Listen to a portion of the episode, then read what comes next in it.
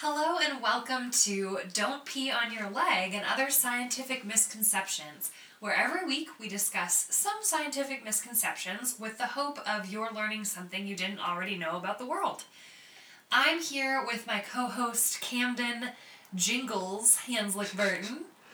And joining me is my co host, Margaret Hip Hip Hooray! Hanslick Burton. Welcome, Welcome to, to the, the show. Oh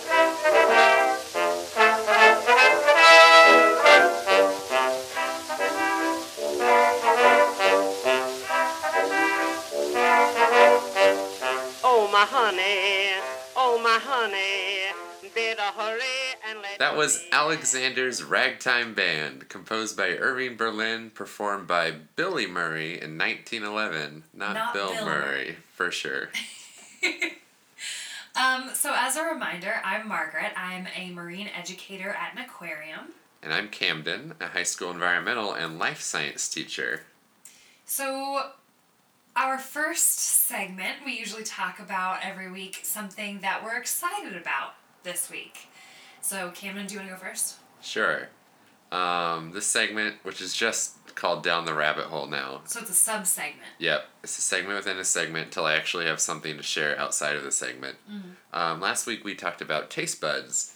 Um, there are a lot of questions that came out to it, or and one of them was, is cilantro related to taste buds in some way? Like, is that you know connected to the whole misconception Of about of Where your taste buds like where are your taste buds what is it and so um, i looked into it a little more and i learned that in europe cilantro is called coriander I think, I know, I think that coriander is like the little seed of cilantro. Because they're, in my mind, they're two different things. Like in our spice cabinet, I have ground coriander. right but they call it coriander They call the actual leafy part coriander. that's what it said Okay. i i spec checked this because i didn't want to get this Alright. next part wrong which was coriander is greek translated to bedbug Yikes. And I thought, boy, you don't want to say that on on air and get that wrong. And I looked at a couple places, and it does roughly break down into bedbug or definitely bug.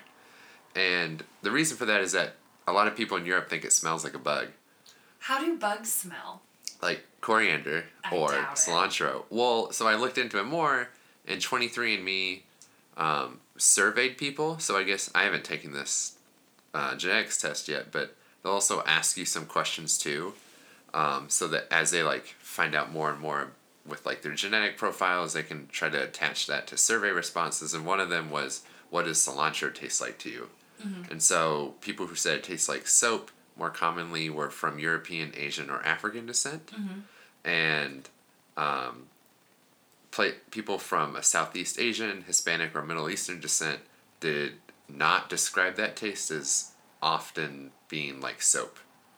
So there's their hypothesis then is like that's probably why we see cilantro in a lot of meals from like traditional to those cultures, whereas you don't really see them in like Europe or in like maybe like North Asian cuisines. You like cilantro. I do like cilantro. Yeah, it's great. So, So- yeah, th- to connect, I'm apparently not European. Well, Yeah. Um, it also explains why my banh mi's have a lot of cilantro on them, but not egg salads. That was the most European meal I could think of. uh, but they do think it's an olfactory gene at play, which I thought it would be like a, a taste related gene, but I guess that makes sense since smell is pretty closely related to taste. nice. I love cilantro. If a bed bug smells like cilantro or coriander, then great. Good for them. Good for them, man. Love them. Um, okay, the thing I'm excited about this week, I guess it didn't happen this week. I think it happened last week, but I'm still excited about it. I get little happy chills every time I think about her. Um, the one of the largest sharks that's been documented I was really not sure where this is going. camera. Uh, deep blue. She was spotted around Hawaii. I think it was last week. Um, and oh, she's the prettiest. Um, she is, I think, they think that she's around like 20, 21 feet long, which most great whites, I believe, are about 16 feet long. Whoa. Um, so she's significantly longer than that. She was first discovered, I think, for a Shark Week documentary. Not discovered, like she was waiting out in the wings for a talent manager to come by, but um, in 2014 for a Shark Week documentary. Um, and she's really big. She's really, really big. And they think she's around 50 years old. And, Is that old for a great white? well, we really don't know. We. You can be we. Yeah. You're a marine educator. if you're not we, then I'm not sure who is. We really don't know how long great whites live, but the thought is maybe 70 years. Um, but in this most recent video, which you can find on YouTube, um, she looks very, very wide too. So the thought is maybe she's pregnant, which would be great. Um, Which would be great. great white. Um, and uh, the other exciting thing about her being spotted in Hawaii is that you really don't see great whites in Hawaii a lot. That's more where tiger sharks hang out. Uh-huh. Um, and so seeing her in Hawaii is significant, but then also the fact that sh the last time she was seen was off the coast of Baja California a couple years ago. That means she traveled a long distance to get there. Um, but she was seen because she was munching on some yummy, yummy sperm whale carcass. Ah. So they were really excited, and I'm really excited, and I love her. And oh, if you want to follow her on Twitter, you can. she has a Twitter account. I think it's just deep underscore blue. Isn't Deep Blue also like a computer from like the 80s? I am not a computer educator. Okay, I sorry. have my very narrow field. Anyway, Deep Blue is gorgeous. I'm excited that she's turned up again. I'm very excited about her. So let's head into the main segment of the show the misconceptions. Every week, we'll each bring a new scientific misconception to share, explain, and discuss. As a note, each co host researches their misconception on their own and brings it to the podcast. The other co host has not heard of it. Or not heard it yet. I've pro- yeah. I say this every time. We've probably heard of it. Um, this primarily is to make us feel more more like a discussion where the other person doesn't have to feel like they have to prepare a bunch of, you know, counterfacts and sound really smart. We can just learn alongside of you, the listener. Um, every week we always want to flip a coin, and every week we don't have a coin to flip. Margaret, can I flip this coaster? No, can we do the the dice tower that we have? Oh, we have a dice tower now. Um, do you want to talk about how you how you created it while I go grab the actual? So in Die? episode three, we hosted Jordan, who told us that we wanted to be. Uh, he wanted us to be part of a Dungeons and Dragons um, game that he actually hosted for his birthday, and we were a part of, and it was great. I I'm enjoyed. a bard gnome. I am a elf. Um, Aren't you a? oh, what's a a religious knight? Oh man, I already, Jordan would be disappointed. man. Jordan, I'm so sorry. I forgot the name of my paladin. Yep. Yep, There you go. I'm a elf paladin, a wood elf paladin, and um, but dice rolling is very noisy and can get out of control, and Needs a lot so space. If Jordan's listening, you are going to be listening to a present you will be getting soon, which is a dice tower that I 3D printed for you. Hooray! Happy birthday, Jordan! Happy birthday, Jordan. Um, so I have this little 3D printed dice for the dice tower. Should it be like one through three? I go first. That Four makes through sense. six, you go first. Um, I feel four through Oh, I don't six have right to. now. I don't have to shake it. Yep, that's how the dice tower works, and it worked. And it's six. It's a six. Here I go. Margaret, Uh huh. according to the International Food Information Council, 4 in 10 U.S. consumers still say they avoid MSG. Uh huh. What do you know about MSG? I know that it's a. I think it brings like umami flavor Very good. Very A good. little umami. Um, and it's traditionally, I think, in like Asian cuisine. Mm-hmm. That is traditional, yes. Um, I know it has a bad reputation. It definitely does. Um, but I. What have you heard about the side effects of MSG? ugh, I don't know. Oh, okay. I. I have. I mean, I don't. Should I say what I really know about it? I'll say what I really know about it. Yeah. I, I, I know that it has a bad reputation for no reason. Like it's I from what I understand, it's no worse for you than any other thing. Yeah, so most people when they hear MSG, um, I think definitely think of what you were thinking of that traditionally think of them with like uh, Chinese foods, um, or and we think of it especially if they don't know much about it. Maybe like if you have too much of it, you're either going to be like sleepy or lethargic, or Oh, you may yeah. not feel well.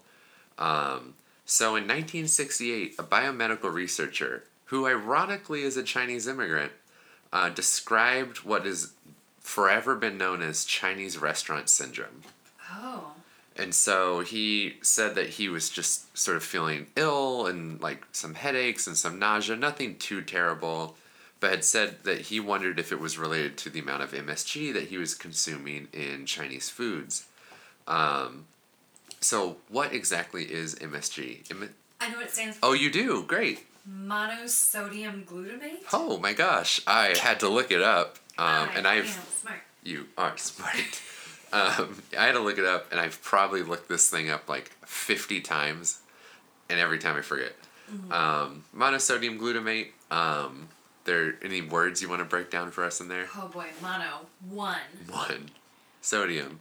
sodium salt Yep. glutamate glutamate. Glutamate, a common amino acid. Hey. Hey. so it's an amino. It's a salt from an amino acid. Um, it's naturally occurring. Um, you can actually find it in tomatoes, grapes, cheese, mushrooms, things like that. Most of those things you named. Um, but they actually extracted it in 1908 from seaweed. I love So- seaweed. It was derived in Japan, and you, as you said, it has an umami taste, and was really just like a salt because it is like a salt. It was really to add like a salty flavor and umami taste to things um, found in seaweed. Uh, I was looking through the FDA's website. I was glad to see that they acknowledged that there was a misconception around the dangers of MSG Did your work for you? they didn't so much squash it, which I was. You'll hear a little bit more of why I'm not in love with how they presented it. Um, they did share that the average American eats about half a gram of MSG a day, um, and that something that I think was a very powerful fact I learned. Um, we actually will consume 13 grams of normal glutamate every day from protein in our food which can naturally be broken down into MSG. So we're only eating a half gram of what is now artificial MSG. Mm-hmm. So that's the MSG that we extracted back in the 1900s. See, I think that's interesting because, at least speaking personally, I think when I was younger, before I learned more about it, I think that just think I, I mean even until right now i think the idea that there's msg in other foods besides like you know the like asian cuisine dishes is would surprise a lot of people Yeah. And because it's a salt, guess where like a lot of MSG is artificially added to? guess where it is Yeah, what kind of salt. foods? Like what kind of foods is it added to? salty ones salty ones. So it's in a lot of chips, fast food, um, other snacks. Um, and so, of course, it's not just in um, traditional, like Chinese restaurants. Um, and one thing I found that was helpful, which, or was really a nice, like, logical sentence, which is if people really were getting sick from MSG, wouldn't uh, those from like Japan and Korea, where it's consumed the most, be complaining of it first? All the time, Wouldn't yeah. there be tons of research coming that's a very good point um, from those parts of the world saying like this this is really bad. We shouldn't be putting this in our food. Um, so that was another thing that made me think. Yeah, why is it just Americans and people who seem to be afraid of it? Um, of course, I dug into the research, and many people have before me. This certainly was not uncovered by me. There's really no studies that say MSG is bad for you. There have been several that have been published to say that there are some negative side effects, um, but they also associate that with just over consumption of salt, which we all know is like not right like no they matter said there's kind heart related concerns, which Yeah. we all know, like low sodium diets, are potentially something to consider if you have like heart concerns or that maybe might run in your family. pressure. And so I was really interested in why does this myth persist? Hmm. And really, that's sort of like the theme of our show. Why do these myths persist? Or exist at all. or even exist. Um, the persistence, I think, is into a lot of, well, mainly misconceptions are always hard to break. That's our show. Um, I was reading a lot about just it's really sad, but general distrust today of government agencies and how a lot of people really don't like or always don't have immense trust in the FDA and mm-hmm. I you know I have to admit seeing the FDA still allow labels like no MSG added mm-hmm. or no MSG on foods I think allows this myth to persist Right. and allows allows it to stick around. Mm-hmm. Um, but of course, like you said, why did it come around? A lot of this is related to anti-Asian bias and racism. Right. I think that that's one of the big underlying things of it is like, yeah, like oh, how could those people eat that? Like, we're not like them. Like, how could they eat that? And shouldn't they know better? Yeah. Exactly. The the otherness, which we find in a lot of prejudice and racism, mm-hmm. Where you view someone else's experience in culture and identity outside of your own as not normal, is of course what led to these MSG being stigmatized. Um, which of course it's in It's in everything. tomatoes, it's, baby. it's in tomatoes. Eat your tomatoes. It's in so much food today. Well, you don't eat tomatoes for very non-prejudiced reasons. No. You have a food weirdness. You're just weird. Just um but yeah, that's certainly how it started. It's how it's persisted. It makes me sad. I was looking through images of um Oh, like a lot of Korean restaurants, Chinese restaurants, um, some like just a lot of different uh, Asian restaurants listing like big banners that said no MSG served here, and and a lot of things like the FDA saying no MSG added and no MSG, I think, is a short term fix to calm people's anxiety. Yeah. But the long term solution is education, Right. and. Ugh, say it again for the people in the back. So that is MSG. Go ahead and eat it. Eat it at any dose you prefer, just as much as you would prefer normal salt dose. Oh, fun fact salt, sodium chloride, regular old table salt, uh, more salty than at the same levels as MSG. So MSG is not even like saltier than other things. Like it, it, like table salt would be worse for you. Yeah, if you're having the same amount, you are, you should be more concerned with how much salt you have than MSG. Um, that was another thing I found out. According to the FDA, uh, I also got a lot of lovely things from the Washington Post and the Columbia Educational Journal. Thanks. Now that makes me very hungry, actually. Yeah. I, Should we go to uh, KFC that and break our vegetarianism? do they have? Yeah, they were like the number one culprit. Oh, I I don't eat at KFC for a bunch of other reasons. Not It's not- because of that at all. Yeah. Okay. So it's no not because of the MSG thing. of any food. Okay. We don't want to like ruin any chance that They're, if any sort of branding here. you know so what? I'm gonna say I'm gonna go ahead and say that they do not need to sponsor us. okay. Thank God I have the delay on. I'm bleeping that whole thing out. Uh, that Margaret? really. What did you bring for us this week? Well, you know, if we cast our minds back to what I said I was excited about, that might be a subtle clue. You know, I was wondering when this was going to make an appearance. All the murder things certainly came first. Yeah, I'm just unraveling little layers of my personality. Um, and a big part of me is my love of sharks. Yeah, there yep, it is. Yep, yep, yep. Um, I love sharks so much. I always have. I always will. Um, right now, I'm wearing a shark ring that my very sweet sister and brother-in-law gave to me. Um, I have a bunch of shark necklaces, a shark onesie. Our salt and pepper shakers are shark the uh, shark shaped. Um, my car has a shark teeth license plate holder. It's true. My car's name is Tiburonita, which in Spanish means little shark. Um, In this room, I'm looking at a shark pen holder. yeah, there's a pen holder that's a shark. Well, it's really like a snack bowl, but pens are in it now. The shark teeth in our bathroom. Did you mention? Yeah, there's a bunch of there's a shark teeth in a shadow box that we have. Um, yeah, so I love sharks a lot, quite a lot. Um, and of course, the big misconception about them is Camden. That they eat people. Yes. Oh, okay. That they eat people. So yeah, the misconception is that sharks are bloodthirsty man eaters or woman eaters Wow. that hunt 2019. and devour people. They're mindless. Yes, that's the misconception. Um, and is there any movie we could pinpoint, Camden? Do you think that would contribute to that? So many. Star Wars. No. not a good example. No. Um, Jaws maybe. Jaws, a hundred thousand percent. Yeah. Um, so sharks have a bunch of bad PR, and Jaws played a huge part in all of that.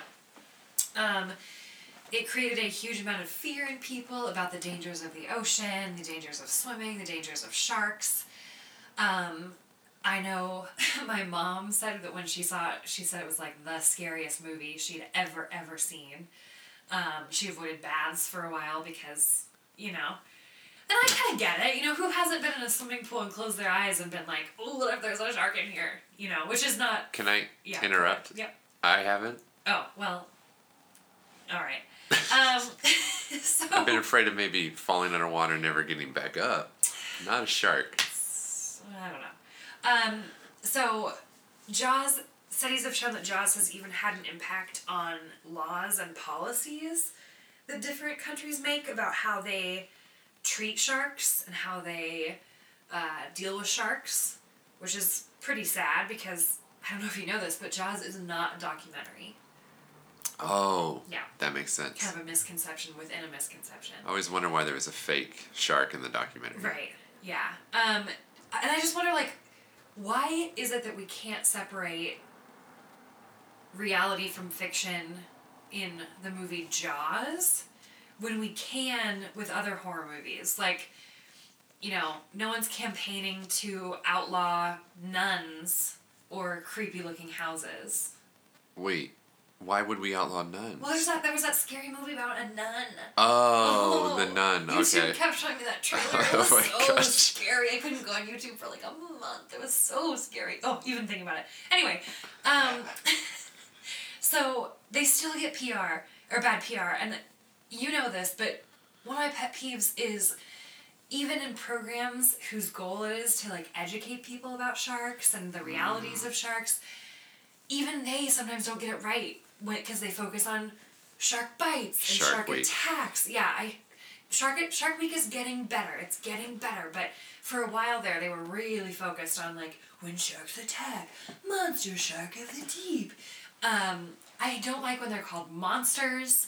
I don't like when it, they're called Killers. aliens. I don't like when they're called killers. Like they are an animal that is trying to eat just like everybody else. Just like everybody else. Shot it from the back. Um, so for example, we you and I went to an aquarium, not the one I work at, but I don't know if you remember we went to an aquarium recently where they had a like 4D theater, and the documentary they were playing oh was about goodness. sharks. Oh my goodness. And I was so excited. I repress this. I was so excited about it.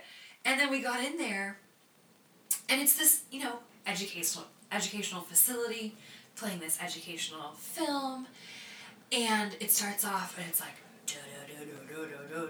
and it's dark and they show the sand tiger shark and when the sand tiger shark goes by the camera it's like like even they can't get it right i was so upset i was so I angry. forgot how mad you were at this moment. you remember the lights went up and you turned to me and you're like i know i know Yeah. i know i was so mad because sand tiger sharks look them up they are they're they've got their little snaggle teeth they're so slow We've swam with them. well, we've yeah, we've been in a in a cage while they were around, um, but ugh, just so ridiculous.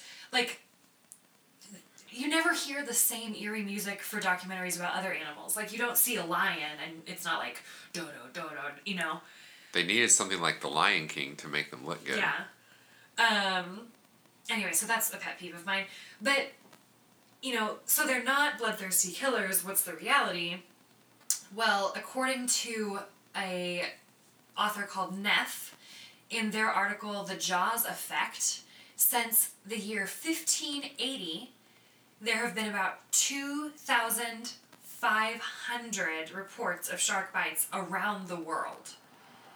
So, think about that. In 420 some years, there have been less than 3,000 reported bites from sharks. And there are even fewer fatalities. That's just bites. That's not deaths. Wow. Yeah. Since 15. What did I say? 15. Strong record keeping. Yeah. Um, so it just it does not happen as often as we think that it happens. It it does happen, but really, really, really, really, really not that often at all. So if you're swimming in the ocean, your chances of getting bitten are very, very, very, very, very, very, very, very, very, very, very very slim. Walking down the street poses more danger than shark attacks do.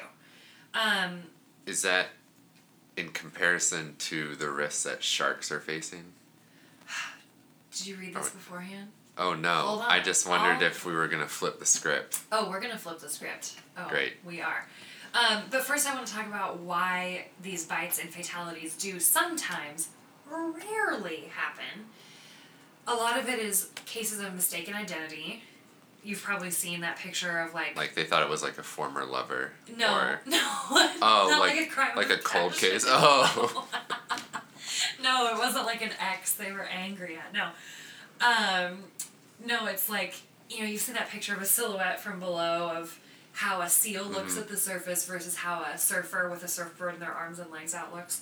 Pretty similar. I can't tell the difference. Oh boy. Um, so they can look a lot like we can look a lot like the prey that sharks usually eat, like seals and fish, etc. Um, early in the morning or late at night, or when with murky water, it can be hard to see. So sharks don't know. Shiny jewelry can also be confusing to a lot of animals, not just sharks, um, because it looks a lot like the, the scales of a fish.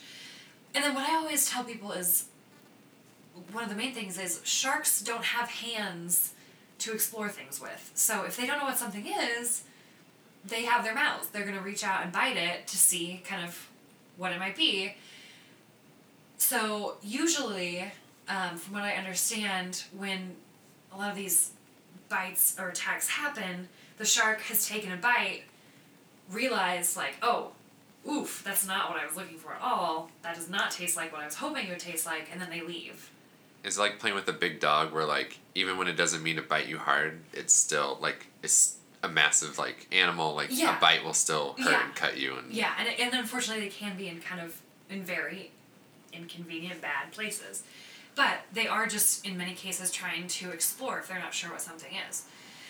Um, and kind of like going back to what you were saying, Kim, an, an ocean without sharks is much scarier than an ocean with sharks. Because sharks, as apex predators, in many cases, um, balance out the food web, they keep populations in check. So, for example, what do great white sharks eat? In the example of deep blue, uh you said what a great white sea. wait, you said it was sperm whale? No what'd you That's say? one thing. Yeah. I, sperm I whale always think of sea lions. I always see or Yeah. not is it sea lions or seals? They're always both. thrown around. Yeah, sea lions or seals. Um, yeah, they eat a lot of a lot of marine mammals. Um, so let's say that great white sharks disappeared, unfortunately. Populations of seals, which are one of their primary food sources, they would grow and grow and grow and skyrocket, severely decreasing populations of their food, different kinds of fish, usually. Um, and then when those fish stocks ran out, then the seals or sea lions would starve. There wouldn't be enough for everybody, and then you know you can see those impacts down and down and down the food web, impacts everybody. Um, so if you love seafood, you want to keep sharks around. If you love snorkeling or diving, you want to keep sharks around. If you like the idea of having an ocean and a planet, you want to keep sharks around. That last one hits home. Yeah, right? Um, and of course, sharks are incredible. There's so many of them. There's so many different kinds of sharks. Camden, name your your favorite kinds of sharks. Top Favorite? Three. Top three. Uh what's the one with the big old tail? Thresher? Correct. Um, blues because they look so cute. Their cute little eyes. Um, Threshers have pretty cute eyes too. Yeah, that's true. And oh, wobbegongs. Are they the no no no no? I do like wobbegongs. Epu epaulet. Epaulet sharks. Epaulet, the ones that walk. Uh huh. That can uh-huh. close off their like gills. Yeah. Epaulets. That's number three. Yep. That's those are very very good choices. What are your three? Um, they change all the time. I mean, whale sharks are gonna kind of always be up there, but recently I've been talking a lot about basking sharks, which are also incredible. They used to be here in the northwest more often. Oh. They're big filter feeders as well. They are called basking sharks because they like to bask at the surface. Um, so I really am into filter feeders right now, but I also really like, you know, sand tigers are a classic as well. It changes all the time. It changes. Um, but you were mentioning the threats to them too. What are some threats sharks face right now, Camden? Us. In what way? There are many ways. Oh. It was just, just all of us. Those, yeah. Well, um, I know that they're often being like cold. Like when there'll be sometimes be like when there's like sightings of sharks or like attacks, there'll be like callings. I don't know if that is that as common a practice anymore. It, yeah, often. Um, so there's like a retaliation attacks. Mm-hmm. Um, I I mean I know a lot of it too is I think more always from like environmental perspective like their waters are changing. yeah. Um, I know that the ways that their water is warming and the way that currents are changing can really affect like their migration. Mm-hmm. Um, I guess I'm not sure what their hunting numbers are at. What As do far as like, are they are they still like? I know they're killed a lot and they're either sold as like different types of meat. Mm-hmm. Um, we saw that in Malaysia. We saw a market that sold different types of sharks. Mm-hmm. What are the others? the other threats to them? Mhm. Um, well, the big one I think many of you all listening would think of is shark finning, Yeah. which happens a lot. Oh, that's number one. I Yeah. should have thought of that. Happens a lot. Um, they're killed for their fins and then maybe thrown back in the ocean alive, which is pretty brutal. Um, but then they're also caught as bycatch too. So Yeah. when fisher people are fishing, their nets might accidentally catch sharks even though they're not looking for them. Um, they are also used in products too. Like if you go to GNC, you can find shark cartilage pills. Do they do anything for you? Hell no. Do not buy them. Um, you might find them in fish oil supplements. Um, you got to be really careful about what kind of fish is in your fish oil. Um, and beauty products too. They're just yeah, they face so many different threats. Sometimes they're cold if there has been a bite, like somebody you know, they'll they'll try to track down that shark and kill it, but likely that shark is gone. Anyway, I could go on about their threats forever, but we can also do a lot to help too. So I think I've mentioned before, maybe sustainable seafood um, is really important. But basically, that means that we're not getting a lot of bycatch. We're not damaging the environment when we take seafood out. We're not taking too much so that sharks have enough to eat and sustain themselves. Um, and a really good program for that is Seafood Watch through Monterey Bay Aquarium. And it comes on a handy dandy app. Right, Camden, you've enjoyed your, your Seafood Oh Watch yeah, I use it all the time. Yeah. All my students know about it too. Do they really? Yeah, they've done several projects that involve Seafood Watch. um, so you can download that app or go onto their website, seafoodwatch.org. Um, avoid shark products. Avoid, you know, makeup. Squalene is another name for shark. So be looking for that. Um, yeah, don't use those cartilage or fish oil pills with sharks in them. Please, please, please, please, please.